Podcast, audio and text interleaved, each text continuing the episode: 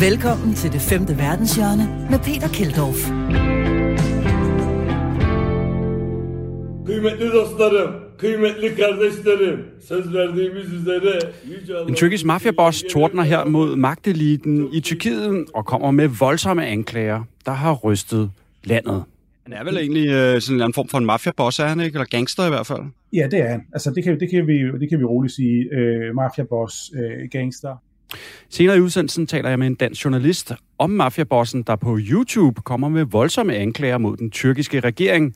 Men vi skal altså også forbi en ny dokumentar om skandalen med, den med det amerikanske kontorhotelkæde WeWork.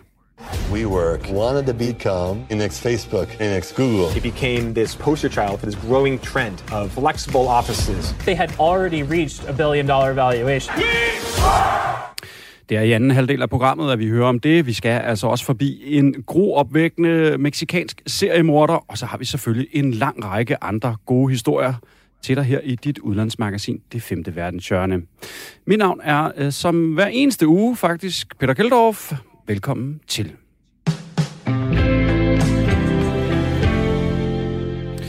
Men vi starter udsendelsen i USA med den tidligere præsident Donald Trump, hvis øh, juridiske problemer ser ud til at vokse dag for dag. Og nu er der altså kommet øget snak i Amerika om, hvorvidt Trump rent faktisk kan ende i fængsel, nu hvor han ikke er beskyttet af præsidentembedet. Vi kan lige tage en rundtur på nogle af mediernes overskrifter om det. Donald Trumps chances of staying out of prison is not improving. Så kommer der en anden her. Legal clouds gather over Trumps future. Og så har vi skam også en på dansk. Det juridiske net strammes om Trump i New York. Godt, vi har forfatteren til den artikel med os på en linje. Ham kommer vi til lige om lidt. Men lad os inden da også lige tage en hurtig tur på breaking news-karusellen hos de amerikanske tv-nyhedskanaler. We just got breaking news crossing the wire courtesy of the New York Times. This is a brand new report. It's about 6:53 p.m. on the East Coast and the Times is reporting the Manhattan DA is nearing the end of its investigation and that it may charge Trump CFO Alan Weisselberg by quote this summer. What is this special grand jury and what power does it have? Yeah, John. So the grand jury is one of the most powerful tools that any prosecutor can have. Donald Trump is sweating this morning because it was just announced that Alan Weisselberg, the CFO of the Trump organization, is likely going to be charged in just a few weeks. The New York DA's probe into the Trump organization has just hit a new high. Der var øh, mange oplysninger i det her klip. En såkaldt grand jury, en stor jury, nedsat til at efterforske Donald Trump, og så en mand ved navn Alan Weisselberg, som er tidligere topchef i Trump-organisationen, der nu presses til at flippe, som det hedder på American, altså eventuelt at vidne mod Donald Trump. Som lovet har vi jo forfatteren til artiklen, der hed Det juridiske net strammes om Trump i New York. Med os på en linje. Det er dig, Anders Agner, chefredaktør på USA-mediet kongressen.com. Velkommen til, Anders. Mange tak, min ven. Det er jo altså forholdsvis pænt øh, kompliceret stof, det her. Hvad er det, som Trump bliver øh, beskyldt for at have lavet?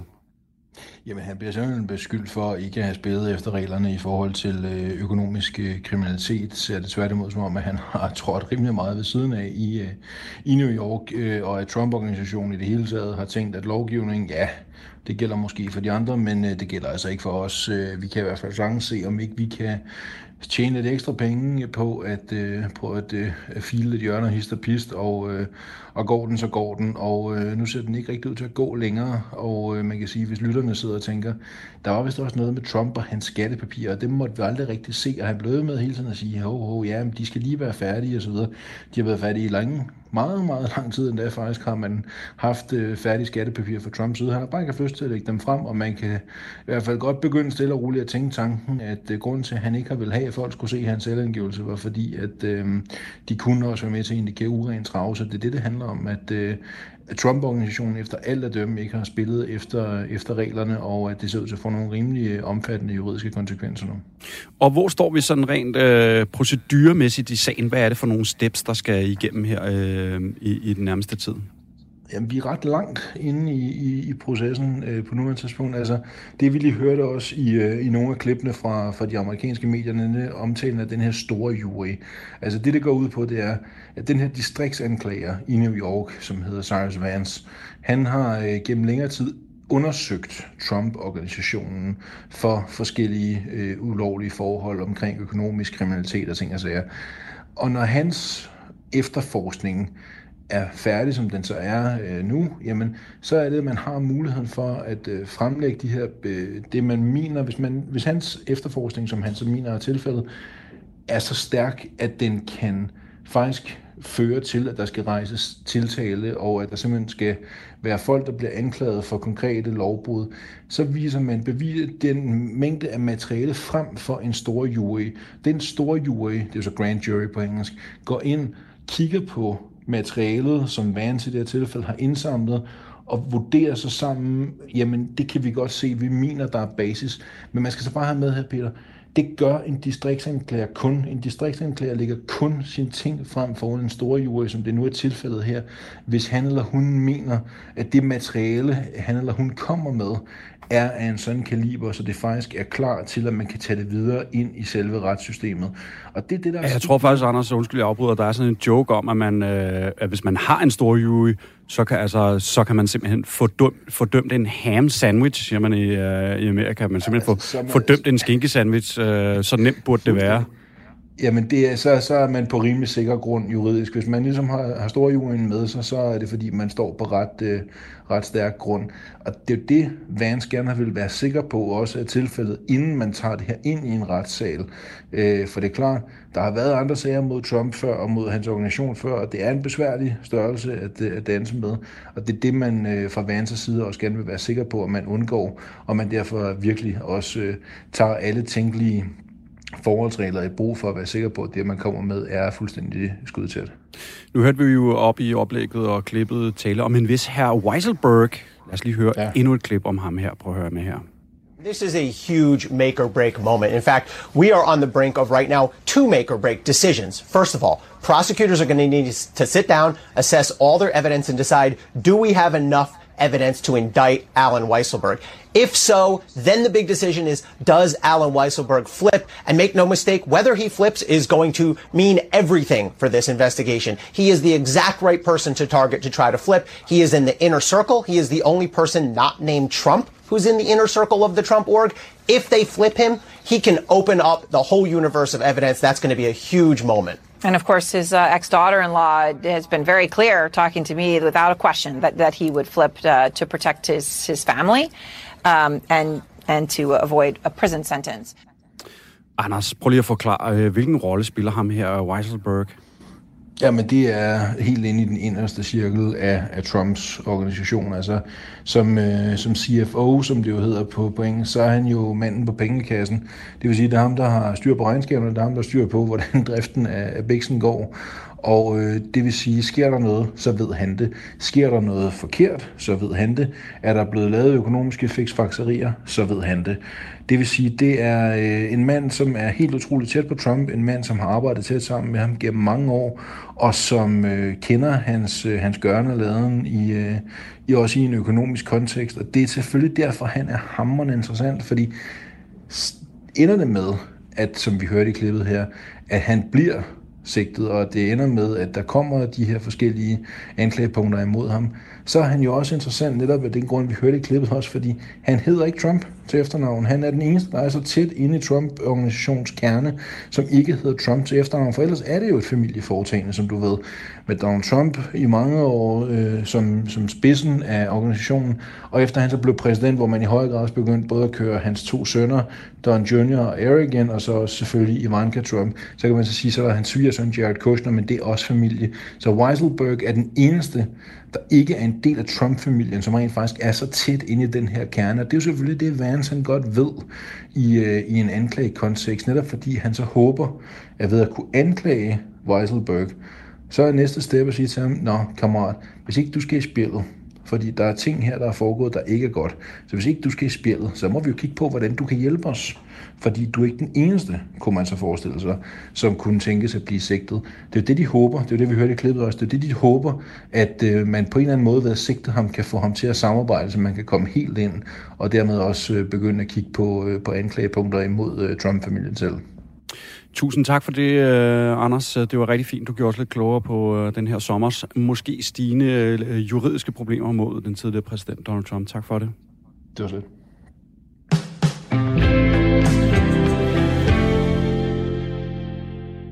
Y los investigadores tienen nuevas evidencias de los crímenes de que cometió el feminicida de Atizapán.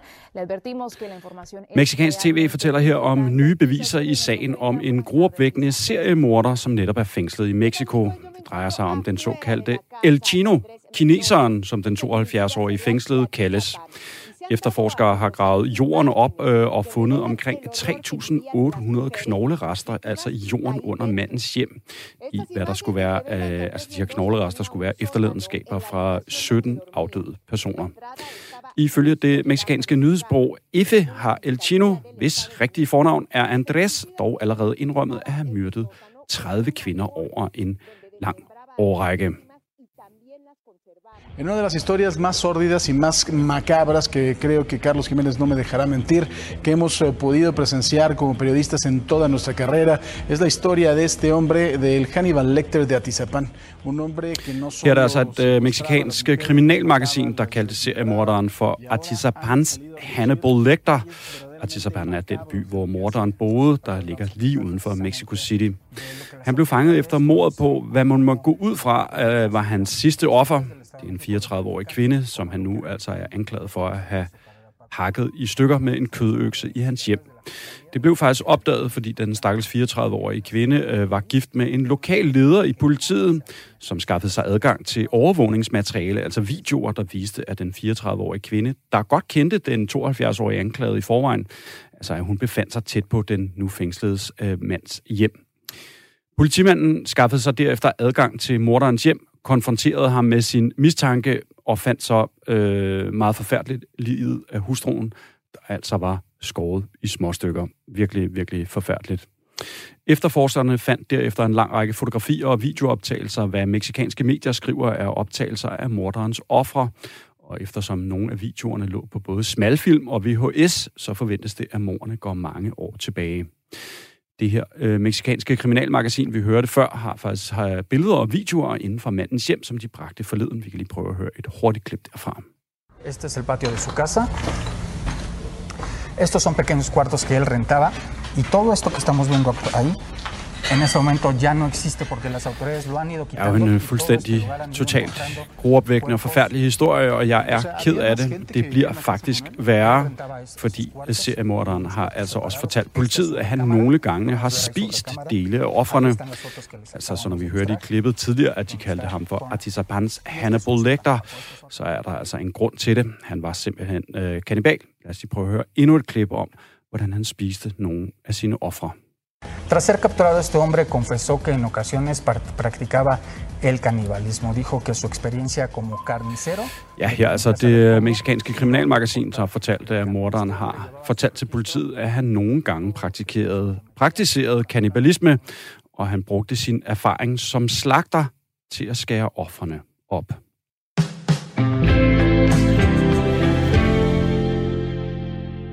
Her på det femte verdenshjørne, der elsker vi jo de gode historier, der kommer ud af at tage ud i den store verden. Lige meget om det er på en øh, lang backpackertur til Sydamerika, eller en charterferie til Mallorca, eller som udenrigsminister, som vi har haft et par stykker af igennem, til at fortælle, jamen så kommer der altid en historie, man kan fortælle, når man kommer hjem til Danmark igen. Det hylder vi jo hver uge med vores faste element, postkortet eller røverhistorien for den store verden, og den her gang, jamen, så kommer øh, ugens fortælling fra Gyret Cecilie Ross, journalist, radio og tv-vært. Kære det femte verdenshjørne, her kommer en hilsen fra den gang, jeg var i det nordlige Laos. I virkeligheden, så er det også historien om, da jeg lærte at drikke brændevin. Men den her tur var ikke ferie. Jeg rejste nemlig med en humanitær organisation for mit daværende arbejde på B3, fordi der snart var Danmarks indsamling. Den første landsby, jeg kom til, lå somewhere i bjergene. Jeg er stadig mindblown over de to chauffører, som skråsigt havde en fod på speederen, ofte 6-7 timer i gangen, og så ellers bare derudad. De kørte uden tøven gennem bananplantager og ingenmandsland på tværs af floder og værst på veje, der skyller væk i regntiden, langt, langt op i bjergene med måske en kilometers frit fald fra kanten, og tillad mig lige at udpensle. Kanten føles som en ret diffus størrelse. Men ikke alene fik de os frem, de fik os helskinnet frem. dobbelt op på imponerende. Så ved frokosttid, der stod jeg i, hvad der måske var en koordinat på et kort ved hjælp af en satellittelefon, men som i realiteten var en rismark i lagers, og jeg skulle tisse. Det skulle halvdelen af landsbyen åbenbart også. Sådan føltes det i hvert fald, men nej, de var bare rigtig mange om at vise mig vej hen til det. Øhm, og så sidder man jo så der, på hug over et hul i jorden med ting, der kribler og krabler og en flok fremmede mennesker på den anden side af nogle pandeblade, som selvfølgelig i det mindste skærmede lidt for udsynet, men ikke ligefrem er kendt for deres lydisolerende evner. Men så fik vi da hils på hinanden. Og øh, så inviterede de på frokost. Folk var helt fantastisk gæstfri. Der var bare et lille, en lille udfordring. Inden frokost, der havde jeg interviewet flere af landsbyens indbyggere. Jeg havde også talt med den humanitære organisations lokale leder, og den her landsby var faktisk i processen af at modtage hjælp. Så udover det das, jeg lige havde stiftet bekendtskab til, så var der blevet bygget en brønd, der var rindende vand flere steder, og der var blevet bygget hønsegårde og indhegning til større landbrugsdyr og alt sådan noget. Og udover det, så var alle landsbyens beboere også ved at modtage undervisning i hygiejne. De var kort sagt ved at lære, at man ikke skider samme sted, som man spiser, at man vasker hænder efter toiletbesøg og inden man laver mad. Og nu siger jeg ikke, at en god skidehistorie ikke kan være virkelig sjov. Jeg siger bare, at to timers udførlig belysning af landsbyens udfordringer, i det her tilfælde orm i maven og diarré, det fungerer bare ikke sindssygt godt som appetizer. Så da jeg satte mig ned på jorden, en rismark, der lå i brak, og betragtede de bunker mad, som er placeret på det her intermistiske bord af bananpalmeblade foran mine fødder, der var jeg, skal vi sige, lidt loven ved situationen.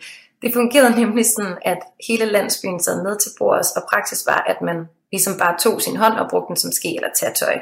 Og på et tidspunkt, der tilbyder en af de lokale mænd mig et pillet æg. Det er helt igennem venligt, men ægget har sorte fingeraftryk af der, hvor hans hænder ligesom har holdt ved det, eller hans fingre har været.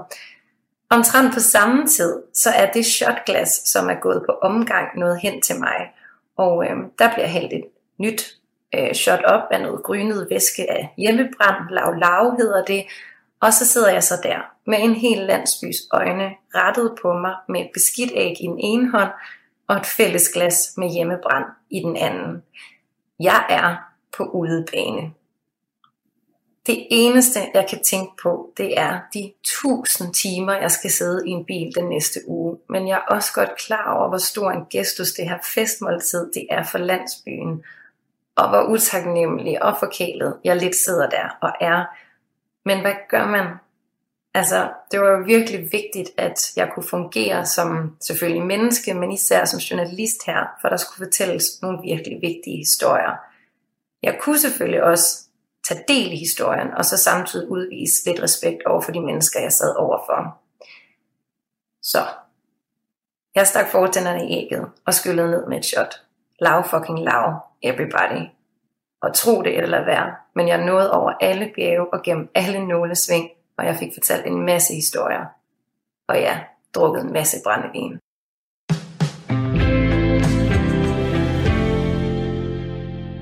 Det var altså ugens postkort, der denne her gang kom fra Gyde Cecilie Ross, som er journalist, radio og tv-vært. Den næste historie, den foregår øh, i Barcelona, nede i Spanien. Prøv en gang at høre med her.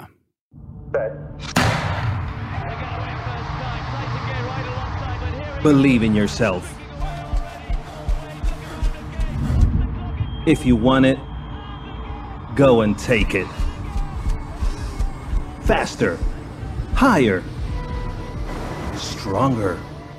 Det du her, hører her, det lyder sådan lidt som en øh, Nike-reklame, men det er det ikke. På den her officielle reklamevideo, så er det en ung sort mand, som er ude at løbe, men han løber ikke på et sportsstadion eller krydser målstregen som nummer et. Han løber lige pludselig på en strand, hvor der dukker en båd med flygtninge op, der kommer op på stranden. Han skal også krydse et hegn, hvor der kommer lys på fra myndighederne, og han skal flygte fra politiet, som så fanger den sorte mand og lægger ham i håndjern.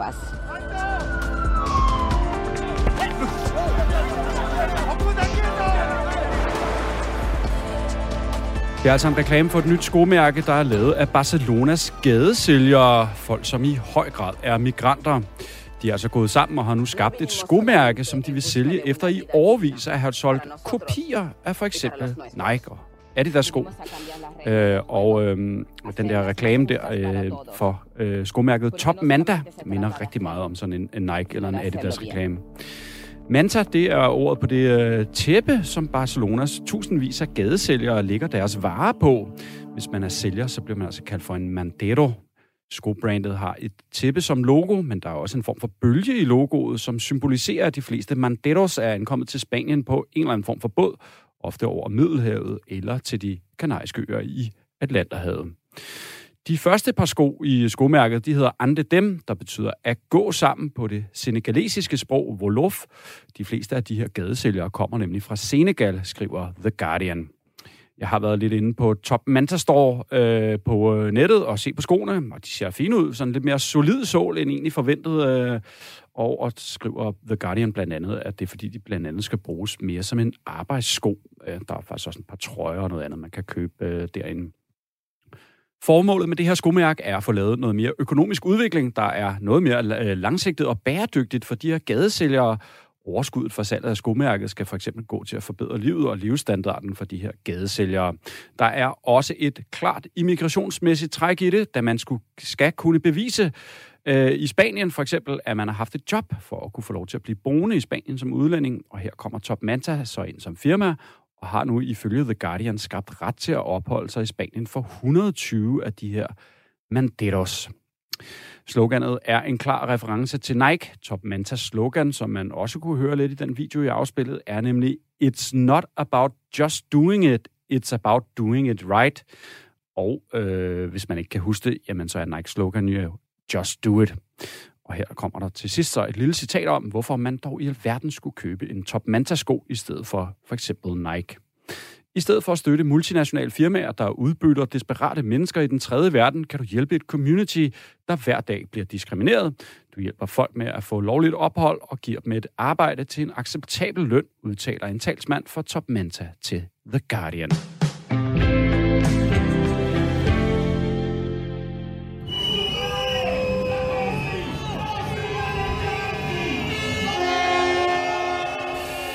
Vi befinder os i Venedigs havn. Der er demonstrerende folk med store banner og skilte, hvor der blandt andet er et stort rødt kryds hen over et billede af et stort skib. Det er nemlig en anti-krydstogt demonstration, vi er ind til. Det sker altså foran det første krydstogsskib, der sejler ind i Venedig i hele 17 måneder.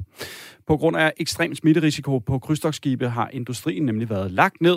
Øh, men nu er den altså tilbage, men det er der, øh, som I nok har fattet, nogen i Venedig, der ikke bryder sig særlig meget om.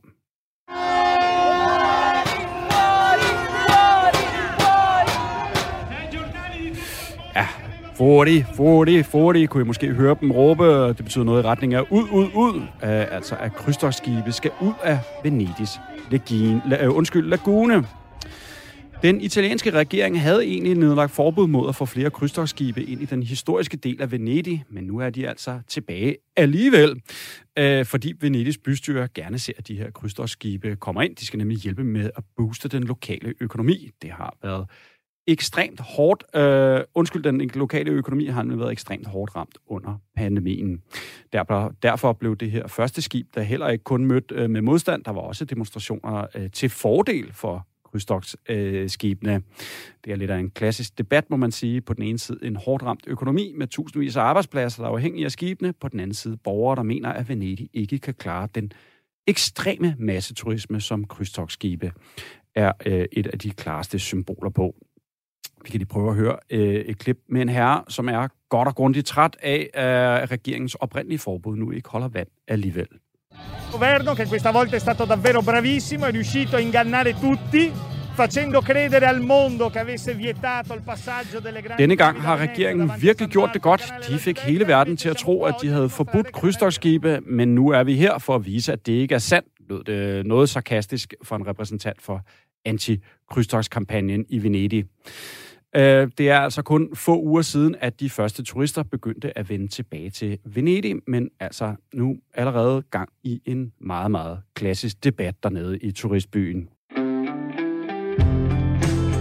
Velkommen til det femte verdenshjørne med Peter Keldorf. Velkommen tilbage til den anden halvdel af det femte verdenshjørne her på Radio 4. Vi har samlet et par gode historier til dig i den her øh, del af programmet. Blandt andet så skal vi forbi en mafiaboss, der nu øh, kommer med voldsomme anklager mod den tyrkiske regering. Det er lige om lidt. Så har vi også det her WeWork-skandale, hvor der er kommet en ny dokumentar ud. Og så skal vi altså også en øh, tur forbi øh, Jordan, hvor de har nogle øh, lidt irriterende lyde, når de skal sælge gas, der nu har fået en øh, lille debat i gang i landet. Prøv lige at høre lidt her af det her klip her.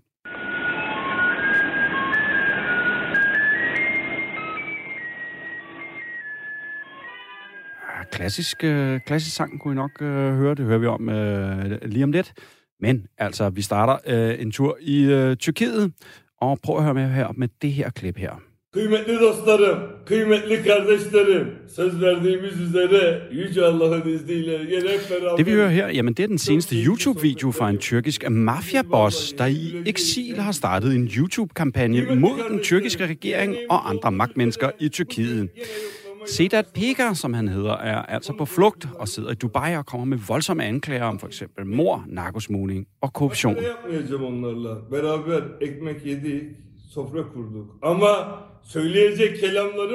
Sedat Peker er på kort tid blevet et kæmpestort fænomen i Tyrkiet med mange millioner visninger på hans videoer på YouTube, og det er altså en kæmpe torn i øjet på præsident Erdogan og den tyrkiske regering.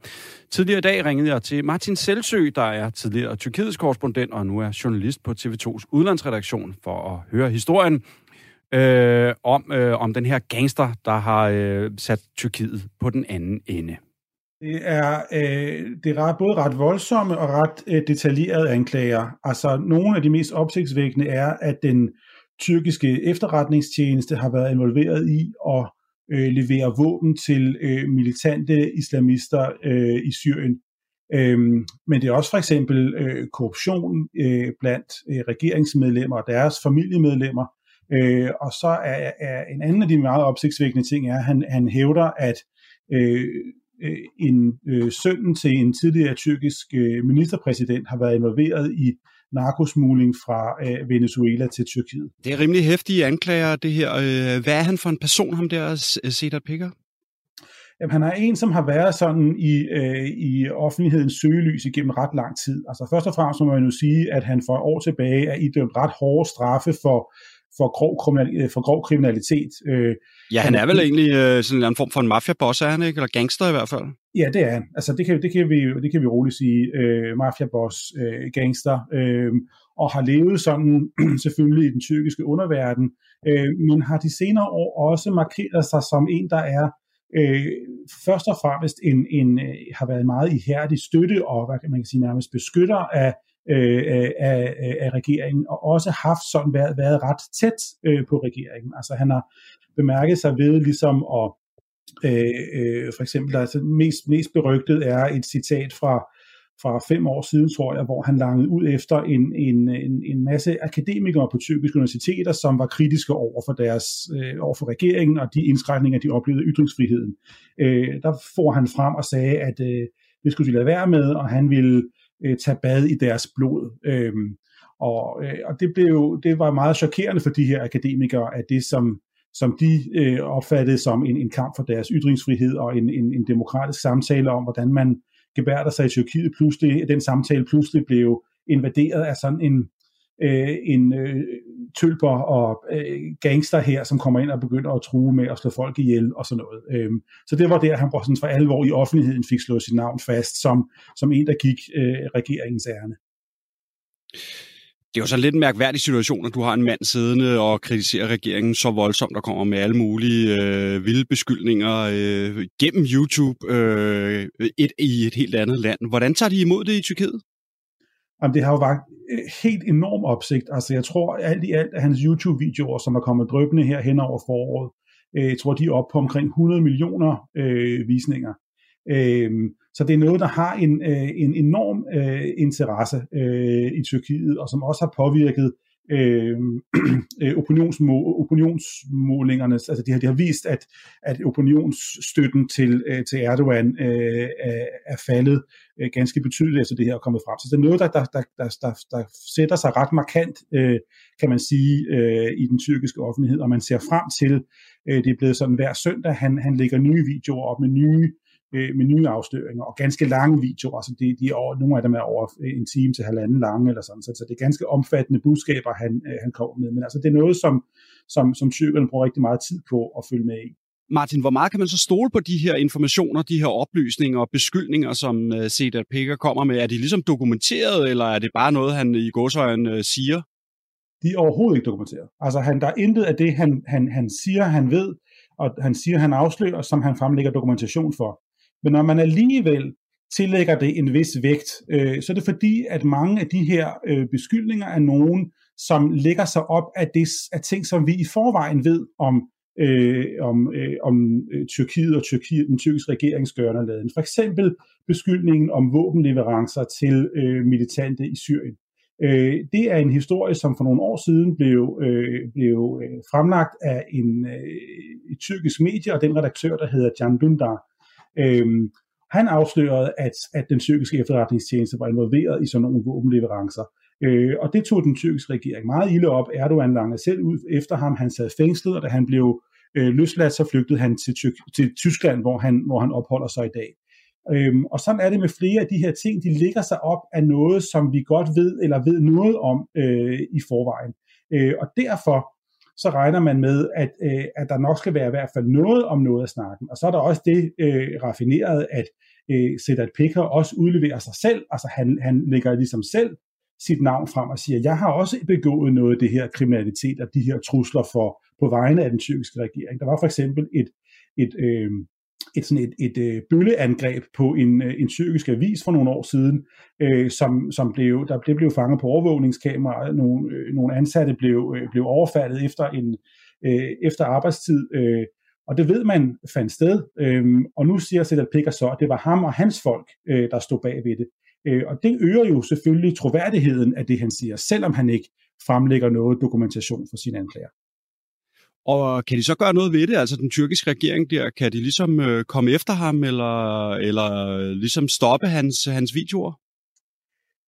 Ikke rigtigt. Altså, de, øh, de har selvfølgelig, eller de har, de har, de har, det er nogle, nogle anklager, de tager sig alvorligt, så de har, de har set sig nødsaget til at dels at gå ud og dementere dem, og, øh, og lange ud efter Sedat Pekat. Øh, men øh, derudover har det ikke kunne gøre så meget. Altså, han, han opholder sig i, øh, i Dubai, øh, i de forenede arabiske emirater, Øhm, og det er ikke et, øh, et land, som Tyrkiet har noget særligt godt forhold til, tværtimod. Øh, så det kan jo give ham sådan en, en, en, i hvert fald en, en, en form for sikkerhed, en følelse af sikkerhed, og i hvert fald i en begrænset, eller en, en, en begrænset periode, øh, fordi at man fra emiraternes side antageligvis øh, synes, at det er glimrende, at der sidder en mand som, øh, som ham og, øh, og hænger øh, til syne af den tyrkiske regerings øh, beskidte vasketøj øh, til syne. Øhm, han, der var rygter forleden dag om, at han var blevet anholdt og stod foran en udlevering fra, øh, fra Dubai. Øhm, men, men kort efter de, øh, de rygter begyndte at svige, så dukkede han op igen og sagde, at han bare havde været nede til en samtale på øh, hos det lokale politi, hvor man havde øh, hvor man havde fortalt ham, siger han, at han øh, var velkommen til at blive i Dubai og velkommen til at rejse, hvis han ville det. Han var ikke underlagt nogen begrænsninger og skulle altså ifølge den forklaring ikke stå foran nogen øh, udlevering til Tyrkiet. Øh, han har dog så også sagt, at han siden har skiftet adresse, øh, og det er formentlig bare internt i Emiraterne eller Dubai, men altså han er, han er ikke der, hvor han har været hidtil, siger han. Så det vil sige, at man kan sådan nærmest på helt god øh, DR-dramaserie-version ligesom øh, følge med. Også næste søndag, så kommer der endnu en video fra Peter Pikker formentlig, altså han, han har ligesom, når han, når han har optrådt, så har han ligesom siddet sådan, altså det, det er meget sådan øh, dramatisk eller melodramatisk, altså han snakker meget, meget langt og længe, og floromvundne vendinger, og, og kommer med antydninger og hentydninger, og sådan. Øh. Og så sidder han, så han har ligesom i nogle af videoerne arrangeret sig sådan, så han sidder med en masse konvolutter foran sig, som ligesom sådan øh, illuderer, eller giver en, en forventning om, at der i hver konvolut gemmer sig nye afsløringer. Øhm, og så har han, han har indtil videre undladt at rette sin kritik og sine afsløringer direkte mod øh, Erdogan, præsidenten. Øhm, men der er en forventning om, at han her i nogle af de sidste videoer, han kommer med, de videoer, der, der kommer, der er undervejs, at han der vil løfte sløret for noget af det, som han øh, måtte have på Erdogan. Og sådan fortalte altså Martin Selsø, der er tidligere Tyrkiets korrespondent og nu er journalist på TV2's udlandsredaktion.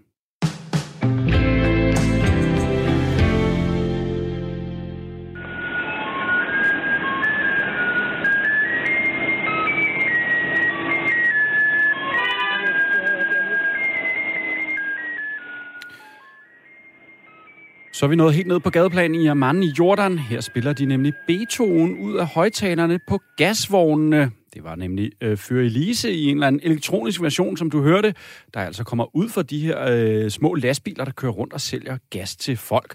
Der er altså mange, øh, det er altså mange af gasvognenes kendingsmelodi, når de ligesom øh, en form for hjemmesbilen ligesom øh, kører rundt i lokalområdet og tilbyder de her gasflasker, som man altså i høj grad bruger i hjemmene i Jordan.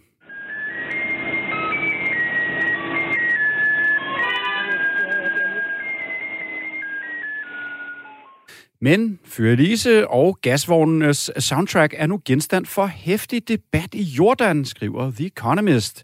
Fordi der er virkelig mange af dem, øh, og det er altså sådan, man øh, får lavet mad, og, øh, eller får varme til at lave mad, og man får varmt vand i den her kæmpe by Amman, og, og resten af Jordan så også. Så der er altså mange af dem, og de kommer tidligt ud på gaderne med deres kendingsmelodi og vækker folk. Og det er der altså mange, som er godt og grundigt trætte af, skriver tidsskriftet The Economist. Ifølge tidsskriftet så har den jordanske energikommission lavet en undersøgelse, hvor de har spurgt kunderne om, hvad de synes om det her system, hvor der altså bliver spillet Fyre Elise, og så kan man gå ud på gaden og vinke til vognen, som så stopper, og så kan man købe en flaske gas. Kun 20 procent af kunderne synes, at det er en god løsning. Over 27 procent vil hellere ringe til gasselskabet og arrangere en udlevering, hvis de kan slippe for det her øh, Fyre Elise-system, mens 53 procent af kunderne hellere vil have en smartphone-løsning, men den løsning findes så ikke, øh, i hvert fald ikke endnu. The Economist citerer en kilde øh, for at øh, fortælle, at med EU-penge i ryggen, der fik han midlertidigt ændret lyden på gasvognene for nogle år tilbage. Han påstår, at gasvognenes øh, elektroniske Elise er den næst mest afspillede lyd i Jordan, kun overgået af, øh, når der bliver kaldt ind til bøn fra minareterne.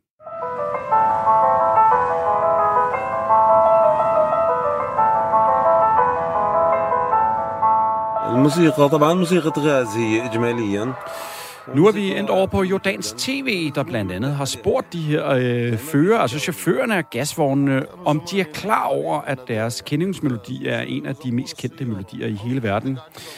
Ifølge øh, websitet Jordan News, så er der altså nogle af de her chauffører, som øh, ikke er ved, hvad det er, de afspiller. De skriver også, at musikken oprindeligt blev indført for, at beboerne skulle slippe for at høre på, at gasvognene dyttede højlydt, når de kom blæste ned ad gaden. Så selvom der nu er brok over Fyr Elise, så er, der, er det måske blevet bedre, end det var før i tiden øh, selvom The Economist og Jordan News kun skriver om Fyre Elise, ja, så har jeg altså ved omfattende research ind i jordanske gasvognes soundtrack øh, fundet ud af, at melodien, der bliver afspillet, øh, kommer an på, hvor i landet man befinder sig. Vi kan lige prøve at høre et klip med en anden jordansk gasvognsklassiker. klassiker.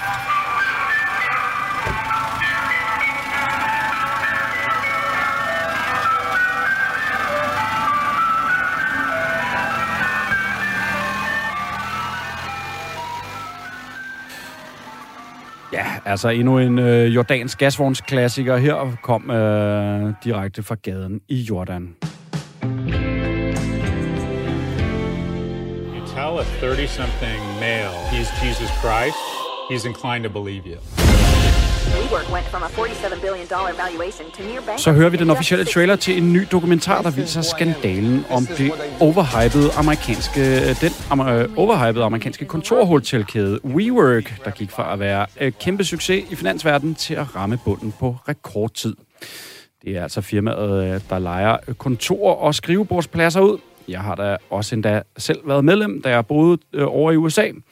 Men øh, en ekstrem overvurdering af firmaets værdi gjorde, at firmaet pludselig blev nedskrevet med et absurd antal milliarder dollars. Forleden, der ringede jeg til Markus Bernsen, international skribent på Weekendavisen, der har skrevet om skandalen, der rullede for i år. Hør med her i interviewet, som jeg lavede øh, med Markus forleden.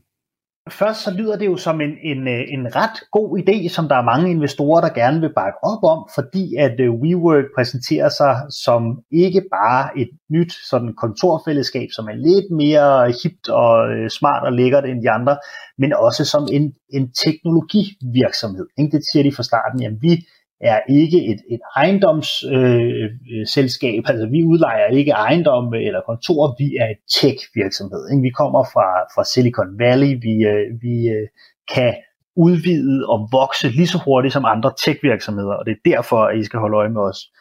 Øh, og, øh, og det lokker altså rimelig mange investorer til, og fordi at WeWork bruger det samme sprog, og også har den her karismatiske øh, stifter, ligesom mange tech-virksomheder øh, har haft, altså Facebook med Mark Zuckerberg, eller Elon Musk med, med Tesla, eller Jeff Bezos med Amazon, øh, fordi at, at, øh, at det hele lyder rigtigt og, øh, og ligner en ny Google, eller en ny Netflix, eller en ny Uber, så er der altså rigtig mange mennesker, der gerne vil, vil, vil, vil kaste penge efter WeWork. Og så vokser WeWork altså voldsomt og begynder at bruge rigtig, rigtig mange penge på at, øh, at ekspandere, åbne nye kontorhoteller rundt om i verden. Men de kommer jo aldrig rigtig til at, at, at tjene nogen penge. Øh, de har aldrig et, et overskud, og, øh, og da det begynder at gå op for for folk, øh, først investorerne, og så senere øh, den brede offentlighed, hvor galt det i virkeligheden står til, så går luften altså ud af ballonen, og så, så kollapser øh, virksomheden øh, fuldstændig. Altså, så, så det er en helt utrolig øh, helt utroligt fald altså i værdiansættelse. Altså det er virkelig noget, som, som man øh, ikke har set øh, ret mange andre steder. Altså at en virksomhed det ene øjeblik bliver øh, værdisat til, til mange, mange øh, milliarder. Altså på et tidspunkt er den op på omkring 50 øh, milliarder dollars øh, i værdiansættelse og så styrte den altså i løbet af få uger ned til øh, ja, ned på omkring 10 milliarder efter det. Øh, det, det, er, det er meget usædvanligt, at man ser sådan et stort øh, øh, dyk, og det er jo altså fordi det, det, det var et luftkastel fra begyndelsen, ikke, som var bygget op af, af de her historier, som man kender fra det her sprog. WeWorks popularitet blev drevet frem af den karismatiske leder Adam Newman, der skaber en nærmest kultagtig stemning i det her firma, hvor øh, en festkultur huserer hæftigt. Og det, det øh, går især vildt for os til de her sommercamps, som hele tiden sådan vokser og bliver vildere og vildere, og først er det en dag, og så er det to, og så er det tre dage, hvor alle de ansatte, de altså, øh, det er obligatorisk at deltage, ikke? så alle de ansatte bliver sendt afsted på den her sommercamp og, øh, og fester øh, i dagevis. Og, og, og, og det eskalerer også, da altså, jo, jo større pengene bliver i WeWork, jo flere penge de får tilført, jo vildere bliver de her fester også. Og Adam Neumann, stifteren, begynder også at flyve med privatfly, og, øh, og der er nogle episoder med, at han ryger øh, pot i, på et af de her privatfly, og der øh, så piloten er nødt til at, og, øh, at sende flyet hjem igen, og øh, der er en masse ballade med det.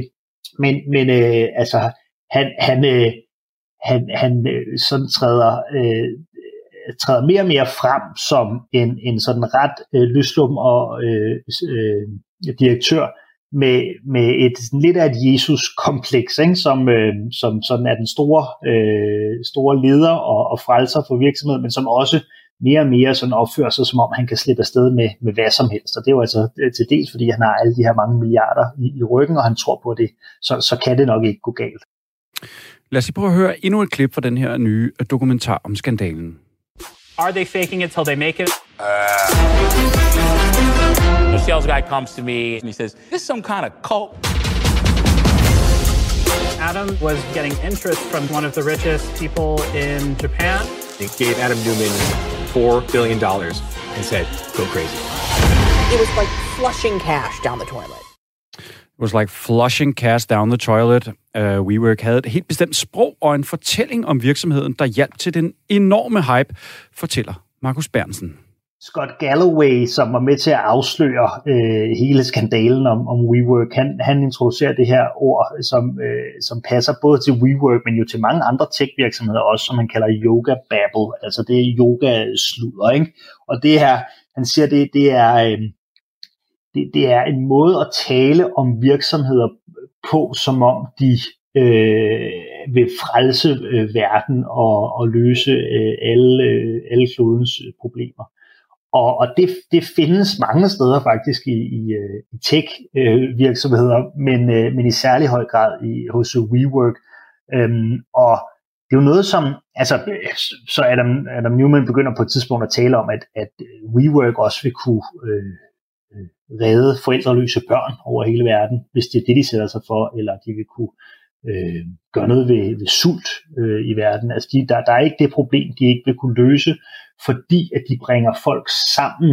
Øh, det er the power of we, altså det her med, at øh, det, det er det, de fører sig frem på hele tiden, det er, at WeWork er en del af the We Generation, og det er en del af et større skifte, som helt vil ændre måden, vi arbejder på, sådan noget.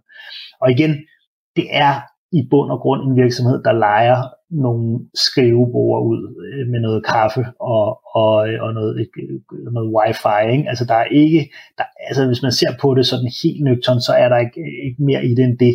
Men alligevel så lykkedes det dem at, at tale det op øh, til, til det her kæmpe store spirituelle projekt, som vil bringe verden øh, tættere sammen og, øh, og vil, vil, øh, vil gøre verden til, til et bedre sted. Og det, det lykkedes dem jo kun fordi, at de, går, de, de, øh, altså de, øh, de bliver øh, båret frem af, af en masse andre virksomheder, der har, der har gjort noget lignende. Så vi har ligesom vendet os til den her, øh, det her yoga babble, når det kommer fra, fra tech-sektoren. Og fordi at Adam, Adam Newman, han lader som om, at WeWork er en tech-virksomhed, så øh, kan han også få den her øh, vanvittigt høje værdiansættelse. Og så finder vi os også i, at, øh, at han siger ting, som at han vil øh, redde forældreløse børn og sådan. Det, det har vi vendt os til, at, at tech-virksomheder øh, også gør. Ikke? Så lød det altså fra Markus Bernsen, som er skribent hos Weekendavisen. Den her dokumentar WeWork varm luft for 300 milliarder, som den hedder på dansk. Den kan du altså se blandt andet over på TV2 Play.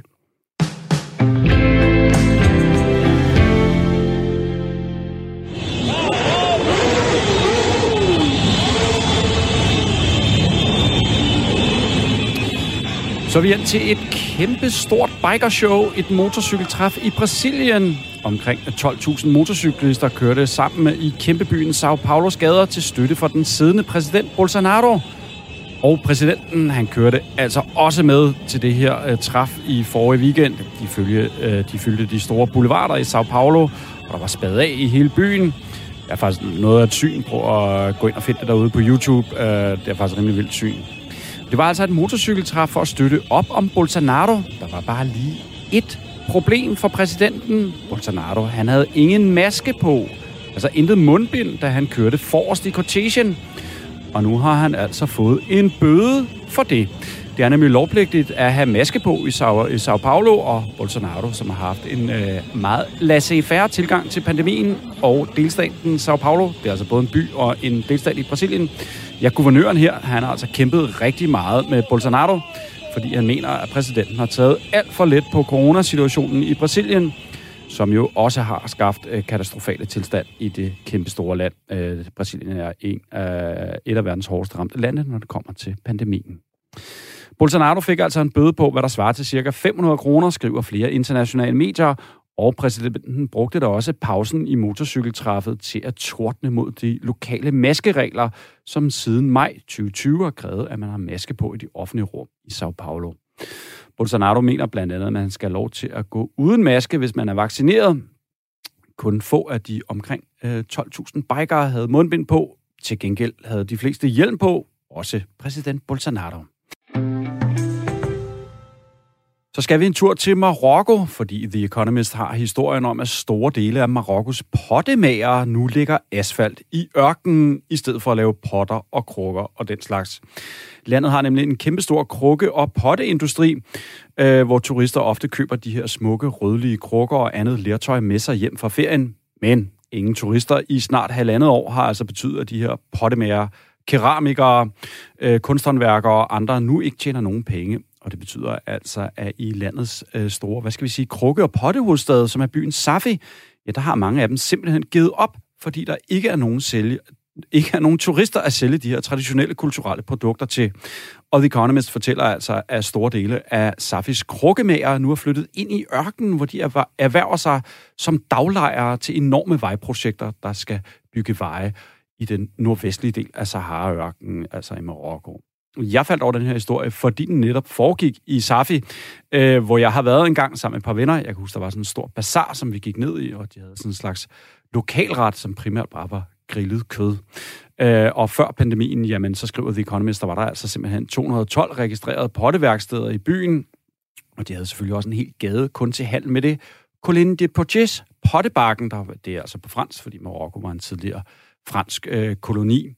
Ham så meget det her hotel, vi boede på i en riad, som det ved, hans far ejede simpelthen en stor pottefabrik, øh, og de snakkede meget om det. Øh, men nu, øh, jamen, så ser det altså skidt ud for den her industri, og øh, i Marokko det hele taget, bruttonationalproduktet er faldet med hele 7% sidste år, skriver The Economist altså.